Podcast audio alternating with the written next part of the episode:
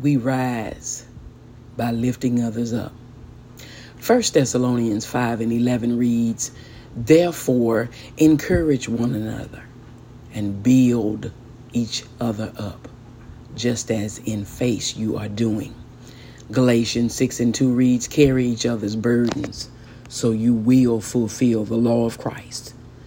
The good news is, no one does anything alone. We can help family and friends get through life's small and big obstacles, and they should do the same for us.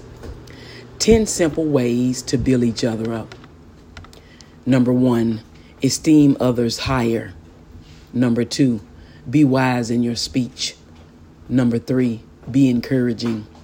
Number four, be quick to forgive. Number five, be understanding.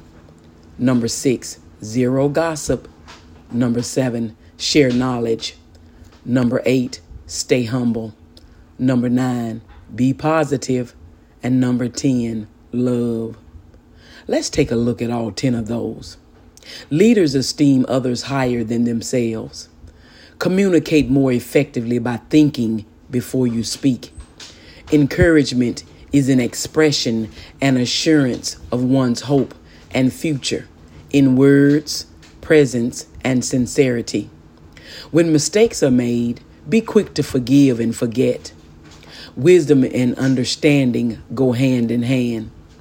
We have got to learn to keep others' secrets when shared with us. When something is found that's useful, share it with someone.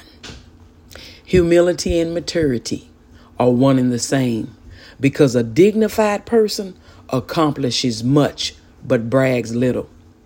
Build others up with your positiveness, allowing them to be open for better things to come.